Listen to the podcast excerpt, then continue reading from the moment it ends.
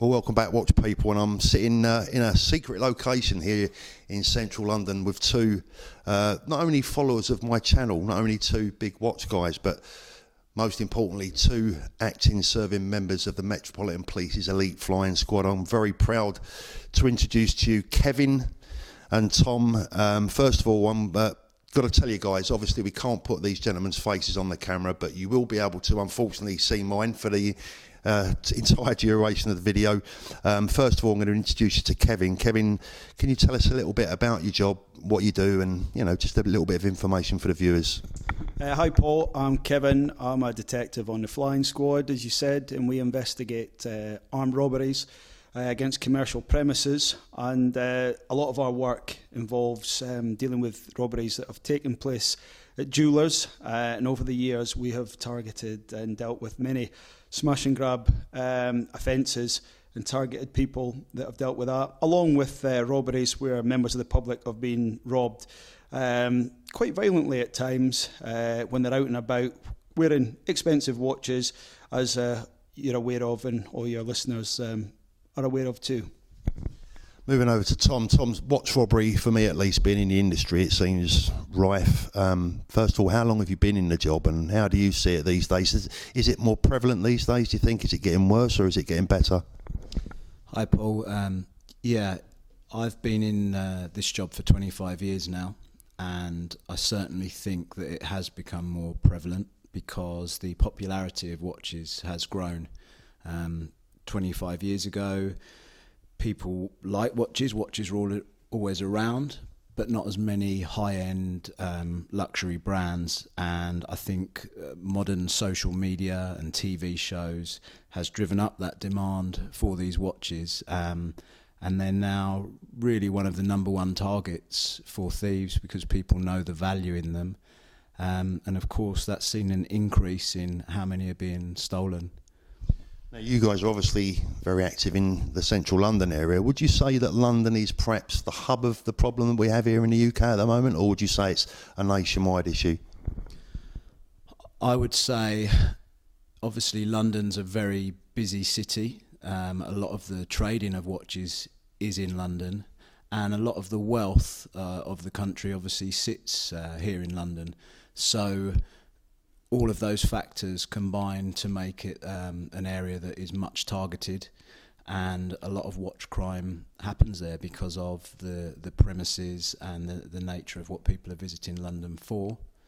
Um, and of course, when people are putting their best clothes on and their, their best watch, obviously a lot of the high end places in London are, are where they end up. So, Kevin, these gangs appear to be um, obviously they're motivated, but they also also seem to be very well organised. From what I see, at least from the outside, obviously you guys get to see a lot more than I ever will, but they seem to be very clever. They're forensically aware. It must be very difficult for you guys now because they they come and go very quickly as well, don't they? That's absolutely correct. Uh, the average robbery will take a couple of minutes, if that. Um, what we've dealt with over the years is a lot of them are the motorcycle offences the smash and grabs, as everybody's aware of, they can take minutes. Yes, they're completely covered over. Nine times out of ten, they're always wearing gloves. Crash helmets pulled down so that you can't see the faces. Sometimes you can't even see what colour of skin the person has. Um, they're organised. You'll have people outside that will do the crowd control to prevent members of the public getting involved to try and stop them. And that gives those that go inside plenty of time to smash either a cabinet, push the staff back to keep them out of the way, and they basically get a free range for basically a couple of minutes to grab as much as they can and get them into their bags to leave as quickly as they can because they don't want to be caught and they want to get out as quick as they can with as much as they can, sadly. I'm not sure if this is a question that you're going to be able to answer, but how many of these watch robberies would you have on your books at the moment? Is that something you can discuss? To be fair, at the moment, um, there has been, fortunately, there's been a bit of a lull in the offences, which is great.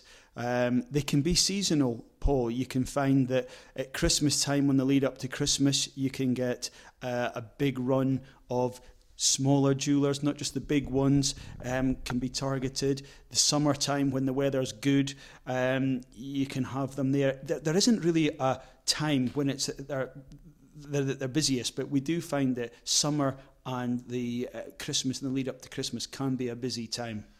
And uh, Tom, I guess these uh, in- inquiries can take often take a, a, very long time to get to the bottom of. Yeah, of course, they're they're often long and protracted. Um, it takes time to to get scenes examined and to get things back from that, and then obviously, when you do get your leads, you have to investigate that further. Um, and because of the nature of these crimes, a lot of them are organised criminal networks. It's more than one person involved, and because of the nature of how they dress, uh, motorbike helmets, and the the clothing from that.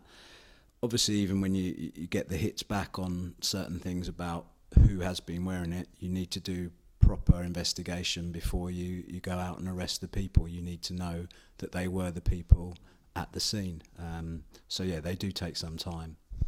Yeah, one of the messages that I was trying to put out to these guys a few weeks back was that just because you know they do the robbery on the Monday, they haven't been arrested by the Friday, doesn't mean to say that they're going to be getting away with it, does it? No, certainly not. Um, because of how much uh, decent and good old-fashioned investigation has to go in it, you want to have everything together before you, you take it to court. So people, if they're not getting arrested straight away, it certainly doesn't mean that they're not about to. Kevin, it must be very satisfying when you've been chasing down some of these gangs after you know months and weeks and months of hard work comes to fruition. Um, is there any sort of jobs that you could talk about that particularly were rewarding for you as an individual? We had one a couple of years ago, um, Paul, where we had a guy who was high-end handler of watches, and he was he was receiving watches almost on a daily basis, and he was convicted a couple of years ago after we identified just 112 stolen watches that he had in his possession um, that he had on him when he was arrested and back at his property. Um, it was rewarding, yeah, that was a lengthy investigation because he was interviewed a number of times over a period of um, a couple of months whilst we did the investigations because, as you know, it's it can take a while to find out if a watch has been stolen, if it's been reported. We have lots of inquiries to do with watch manufacturers. Um, and once you got to the bottom of it, um, it was rewarding, and even more so to get some of these stolen watches returned back to not just the um, the dealers that had been targeted, but especially the individual victims that had been targeted, either been burgled at home, robbed off their watch in the street, or stolen. As what we've seen, a quite a big increase in thefts from um, the gymnasium lockers. That seems to be, we've had a lot of them over the years, and that's where this man was getting quite a lot of his watches from. So, yeah, very rewarding to get them back to the legitimate owners. And it's a good point that you bring up there, and it's one that I was going to come to about uh, the manufacturers. I mean, you know, I've been working with Katia at the Watch Register for a while. I know you guys have. I mean, from from a from a police perspective, what can the manufacturers do to help us prevent watch crime and to and to catch these people that are responsible for it, Kevin? What can we do? What can they do? Well, we since 2016, um, when we first came to start working with the watch register, especially Katia and her partner that was there before, Nina, they were phenomenal because their records are second to none. They have the biggest register of sort of like a database, and they are. We work with them on every investigation now, run everything through them. What could make things better for everybody out there was we've been trying now to work with the manufacturers to get access to to get access to their register, who they've lost watches if, if the customers have got back to them, because this helps us many ways. One, we can identify if it's ever been serviced. Um, then we can identify who the owner is, because not every um, person who has a watch that's stolen, they have their um, cards with the serial numbers, the model numbers, so it can be difficult. But if we were to be able to work closer with the manufacturers, it would help us from a crime prevention point of view to recover and prosecute and get these watches back to the uh, the victims because that's all we want to do. And Tom, you must find it frustrating the fact that some of the man- manufacturers aren't exactly um, coming forward with some of this information. They're not being overly helpful. Yeah, well, I think we're working with the industry to try and improve on that. And there are a number of factors that make it awkward for them. We do get that with the new data protection um, regulations that have come in. But of course, the whole watch industry would be much better off if it was working, um, you know, fluidly, and we were able to trace these watches back to their genuine owners. So I think um, we are we are making good progress with different companies to achieve that. Um, and I think through the the watch register um, and how they're working and interacting with the companies, that is going to improve. Um, of course, the other important thing, is sort of Kev mentioned, is we do need um, watch owners, people that have purchased their own watches and then sadly had them stolen by whatever means, to make sure that they keep a really good record of where they got the watch, um, keep the box and papers, and probably keep them separate from the watch itself. But you know, sometimes when we're reporting things with individuals, um, aggravated burglars, etc., they haven't always got the best record of their own watch. So, from this podcast, I'd really like to get the message out that people really need to be um, looking after the details of their own watches that they've bought to help us and to feed that into the system as well. So the message is make sure you keep details of your um, your serial number, your reference number. Take some photographic evidence of the watch, any marks that might distinguish it from another watch. Um, now, Kevin, obviously you've you've already told me that you you know you've been watching my channel, and I'm very grateful for that. Um, you'll obviously know that I've had my own issues with the police in the past, and you know that some members of the public, like myself, have maybe lost a little bit of confidence um, in the police services. Uh, um, and it, I've got to point out because not everyone realises there are different forces and there are different sections within each force. But what would you say to someone like myself who's that's maybe lost a little bit of confidence? Yeah, Paul, I listened to you many times and heard the, the difficulties that you went through, and it, w- it wasn't nice to um, have to listen to. But I can assure you that we, especially in the Metropolitan Police, we are doing as much as we can now to investigate these um, offences, especially when it comes to the jewellery uh, crimes, because that is quite an important thing. And some of these offences can be violent. Now, I understand that not every officer in the Metropolitan Police or even in some of the forces outside of London have the time to dedicate as much uh, investigation into an offence that we do. We can prioritise that because we have a lot of officers to do that. But the police are all across the country still making these sort of offences a priority to investigate. They can only do as much as they can, I understand that. But if they have the best CCTV to go on, if they have they can get as much eyewitness help from the public, the police can only do as much as the uh, information they get in. So if they get good CCTV, if they get good witnesses, if they get good support and details of stolen watches, they will do as much as they can. And that I can assure you. Um, and at the moment, we are doing as much as we can to work with the industry, to work with the public and the business community, especially in the London area where we, and where Tom and I work uh, predominantly, to get as much good feel good factor back to let them know we're there, we want to help, and we are going to help them. As a member of the public, we often see things on the telly, you know, like uh, cuts and red tape, etc., hindering police officers in their job. Is is there much truth to that? There has been, as you know, it's, there's no secret over the last few years, there has been a lot of cuts um, and certain types of crimes have raised and dropped over that period. But um, as I say, the flying squad who will take the lead on these type of offences, we will definitely put the resources in and are putting the resources in to combat this. And we've had some great successes over the years um, since we took it on predominantly in 2012 with some quite hefty sentences and great convictions. And that was because of the effort we were afforded. But I have to emphasise as well that the individual police stations they can't put as much time in because their pressure and resources are directed elsewhere because they have different crimes. We are fortunate that we can solely dedicate our time to certain types. Um, so that's where we can do as much as we can, and we are, and we try to help our colleagues at the individual stations and across other forces if they come to us for help um, with as much help as we possibly can slightly lighter question for you, Tom. So, do you ever wear a? I know you're both watch guys. Okay, we've, we've spoken about that off camera, but do you ever wear a nice watch to work, or do you just you know leave them for best? Um, I have been known to wear um, a nice watch to work, but I, I, normally get told by Kev I need to um, downgrade it, wear something uh, a little more robust. So uh, I wear I wear a mixture, and um, obviously, I think with anything, you know, again, advice to members of the public it is know your surroundings. Um, as I pointed out earlier, people are in nice places, posh parts of town, a nice restaurant, a nice nightclub. They're having fun. They've maybe had a drink, um, but obviously that makes you easy prey, and people feel relaxed when they're in these sort of luxury settings. But of course, these are often the areas that criminals will target. So, look, people buy nice watches because they've worked hard and they want to invest in them. But you do you do need to think where you're wearing it, and um, even more importantly, Kev doesn't want me scratching my Rolex whilst I'm typing on the on the bottom there because um, the metal band. So I have, I have been told off. But yeah, know your environment to wear to wear a nice watch.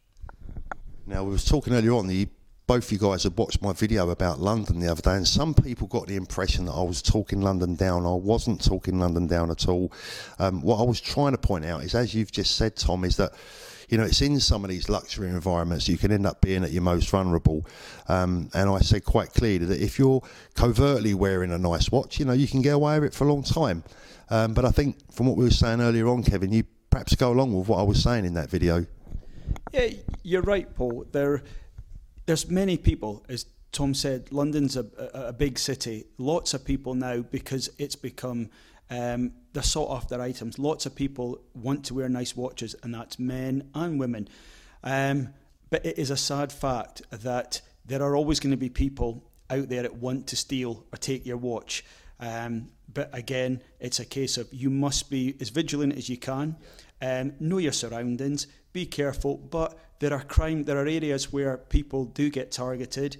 Um, sometimes when they come out of train stations, it can be prominent because people are maybe off guard a bit, they feel relaxed, um, they look at their watch, and if somebody sees them, then they're they're quite happy just to say like, okay, I might have a look at that. But just be careful. London's like any other city. You're always going to get incidents where people unfortunately do get targeted. But London isn't immune from it, so by any means of uh, imagination, but you must be vigilant at all times with your watches. Don't be um, don't get blasé with it. Always think, right, just don't want to put it out there to make people think that I'm look I'm waving it about. If you're careful, you've got no reason to worry. Just know where you are and be careful. That's all we say. Be as vigilant as you can, and then you should be fine. Where do you think a lot of these watches that get stolen in these raids end up? Do you have any opinion on that? Do you think uh, is that something you can talk about?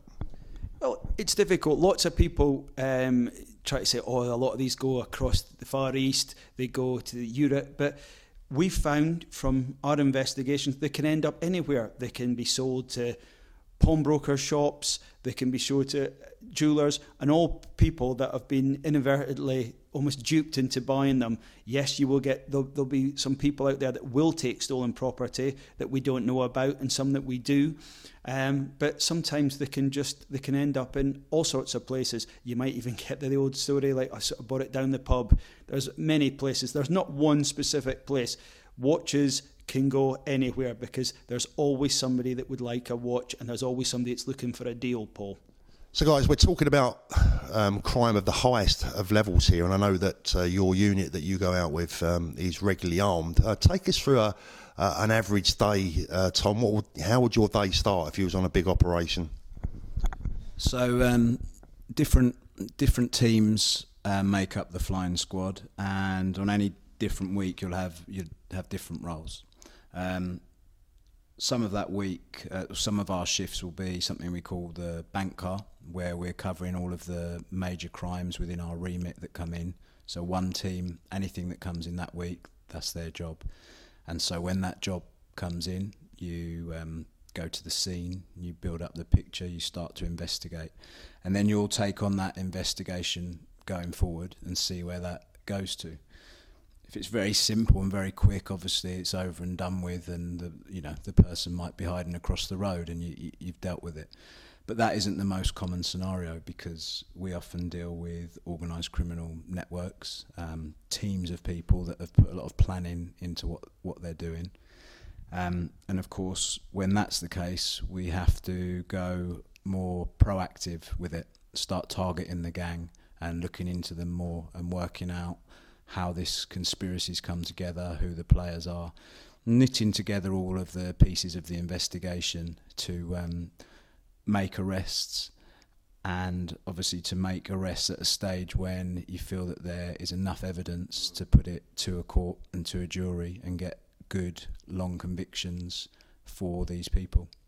Must be tremendously frustrating if you work on a case for months and even years potentially and then get to court and the perpetrators walk for whatever reason.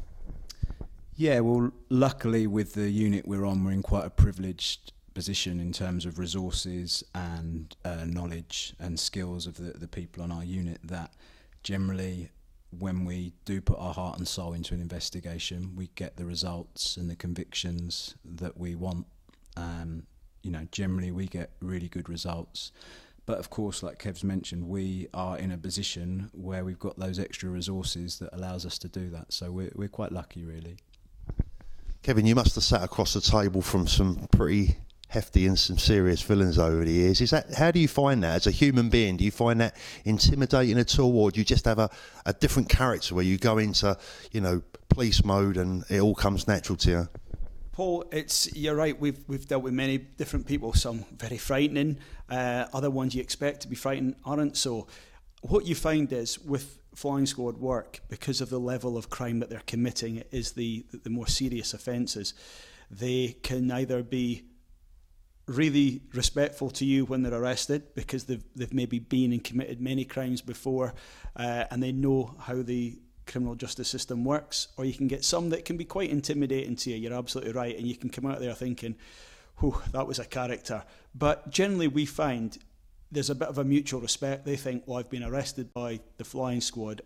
I know I've committed a serious offence. I've been investigated by a serious unit and it's it's quite rewarding because there's a bit almost like a, a mutual respect when you're dealing with these people.